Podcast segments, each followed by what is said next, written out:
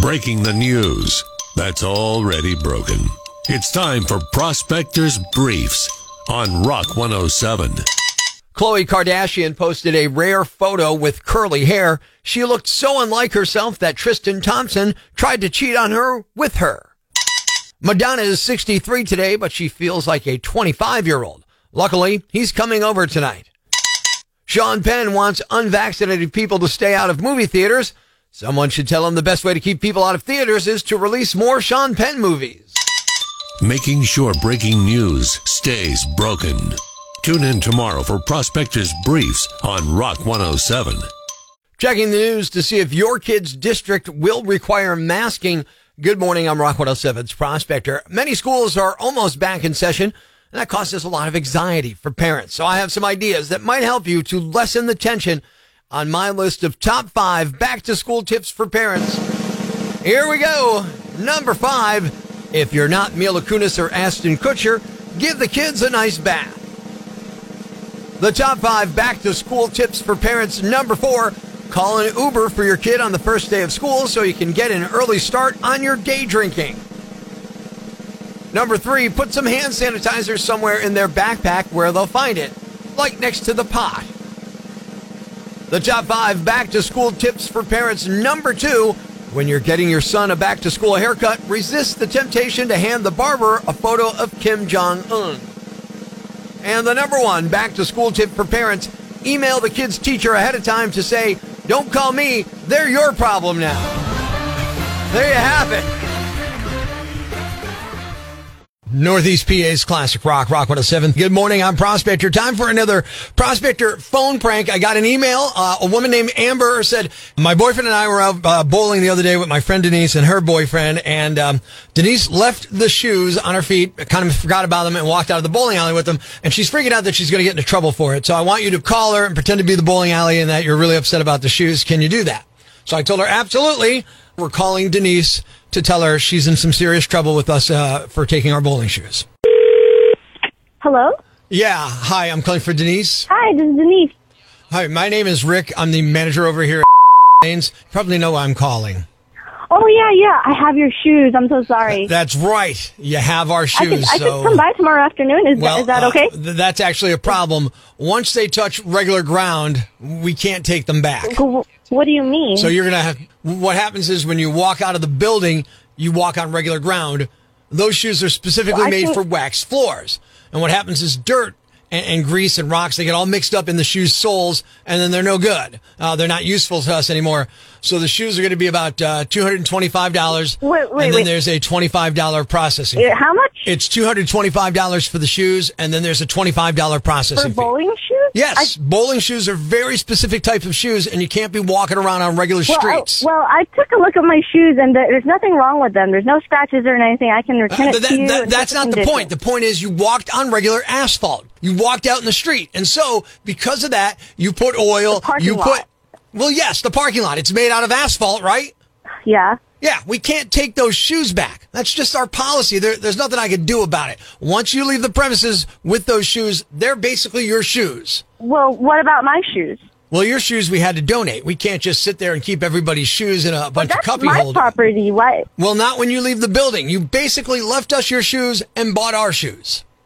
You don't have the lost and found thing? You wouldn't just put it Uh, away to a- the side till someone was Uh, no, if it was a jacket, yes, but I can't keep. Uh, I'm not running a shoe store. You understand what I'm saying? So once you leave with those shoes, they're tainted. We can't take them back. And I'm sorry, it's two hundred and twenty-five dollars. You don't clean the shoes? You, you guys don't clean we the do clean them, but, but use we, it? we do clean them, but we don't go walk through a parking lot and scuff them up and put a bunch of oil and grease and who knows what uh, else is in there in the parking lot into the Just come soles. to the parking a Uh, car. well, I- I've been in the parking lot. Let me tell you something. It ain't pretty. So I. there's, uh, no, there's nothing I- wrong with the I shoes. have- there's no I have lacquered, no laminated.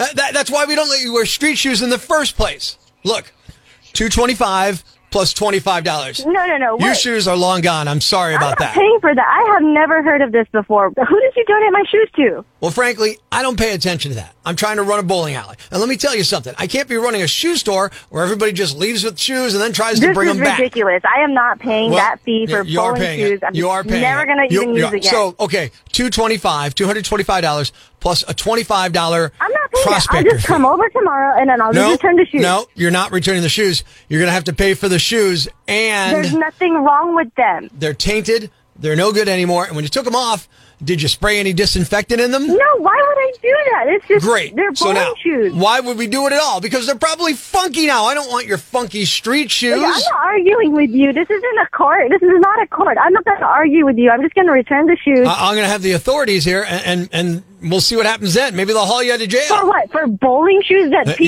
yes. probably have Yes. accidentally took off with Yeah, them. you know what? Everybody else paid because they're not cheap. So it's two hundred twenty-five dollars and a twenty-five dollar prospector That fee. is ridiculous. No, I'm not going to oh, pay Oh, for those shoes. You're gonna pay for them. In in fact, you're paying for them even as we speak. You didn't realize it. Do you know why? Why? Because this is a prospector prank call. It's not real. Are you kidding me? I have never heard of that before. I am not kidding. Oh my gosh, I was about to. Your, your friend Amber said we should call and mess with you because you took the shoes and you were really worried about getting Oh into my trouble. god, you still have my shoes? no, I, I think the bowling alley still has them. I'm not the bowling alley. I'm uh, I'm just a guy on the radio. I don't know. oh god. Not that you're going to get any good ones listening to me. Good morning. I'm Rock 107's Prospector, and today is National Tell a Joke Day.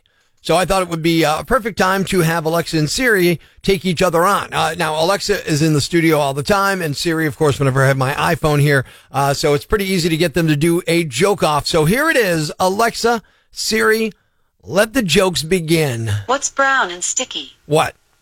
A stick. What did the janitor say when he jumped out of the closet? What? Supplies. Oh, Which bear is the most condescending? which one? The pan. Duh. Oh, I only know 25 letters of the alphabet. okay. I don't know why.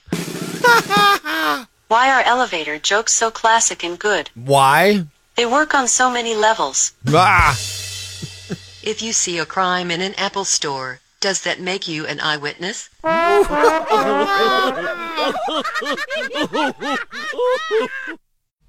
Life's pretty tough right now. There's plenty of bad news, but it's not all bad. It's time for the brighter side of Prospector on Rock 107. A mom vented on social media about the Delta variant because her three year old daughter's name is Delta. She joked that when she picked the name, she thought the comparisons to Delta Airlines would be the worst of it. Well, someone at the airline saw her tweet and sent her daughter a gift package with a bunch of branded Delta stuff. They said they grabbed one of everything from their gift shop that had the name Delta on it and sent it to the little girl, and she was thrilled. Thanks. We needed that. The brighter side of Prospector on Rock 107. What's a yam bag? A fool, an idiot, a blockhead, a dunce, or an ignoramus. You know, a dullard, simpleton, or a clot, nitwit, dipstick, pea brain, mouth breather, or cretin.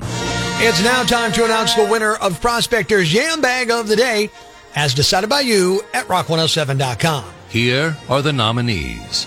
Nominee number one. ATV stands for all terrain vehicle, which I guess this guy forgot because he opted to stay on road.